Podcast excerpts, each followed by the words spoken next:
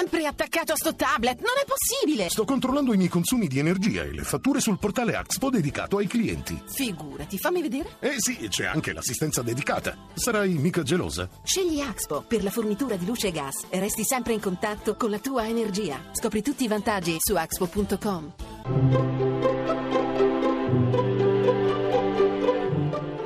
Il pensiero del giorno.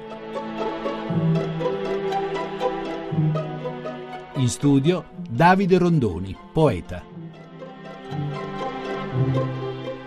Eraclito, uno dei grandi pensatori che all'inizio della filosofia, del pensiero umano, diceva che la natura ama nascondersi. La natura che è poi quello che vediamo, no? gli alberi, le piante, il mare, ma la realtà, la natura intesa come l'apparire delle cose. Ecco, questa natura ama nascondersi. Non solo questo è un indizio che motiva tutto il lavoro degli scienziati, ma questo vale non solo per la scienza, vuol dire anche per quella aspirazione che tutti abbiamo di una vita più naturale. No? Pensate oggi quanti fenomeni ci sono che ci invitano a essere più naturali, anche so, il cibo biologico, il modo di trattare le cose, addirittura gli acquisti che si fanno. Veniamo invitati sempre a una vita più naturale. Ma se la natura ama nascondersi, come dice Eraclito, allora vuol dire che una vita naturale non si ottiene con una immediatezza, con una facilità di poco conto, di poco sforzo, occorre un inseguimento, ecco, occorre una ricerca, qualche cosa che non è la spontaneità più meccanica. Noi troppo spesso confondiamo la spontaneità con la naturalezza. Pensate quando vediamo una ballerina che meravigliosamente fa le sue piroette, le sue quasi acrobazie e diciamo ah, com'è naturale quel movimento. E beh, quel movimento sappiamo che è il frutto di un lungo lavoro, di un lungo esercizio. E come la ballerina conquista la naturalezza dei suoi movimenti attraverso l'allenamento, la fatica, pensate anche uno sportivo. A volte qualche colpo di tacco o qualche bella rovesciata ci sembra così naturale, eh, però quello sportivo si allena tutti i giorni. Ecco, credo che ci sia questa naturalezza, sempre da conquistare con il lavoro. Lo sanno bene gli artisti che conquistano la naturalezza della lingua o dei colori o della musica attraverso un lungo esercizio. Se la natura ama nascondersi, noi dobbiamo cercare la nostra natura sempre attraverso un lavoro e non per forza con le cose più spontanee, più immediate, che sono sempre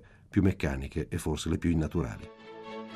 La trasmissione si può riascoltare e scaricare in podcast dal sito pensierodelgiorno.rai.it.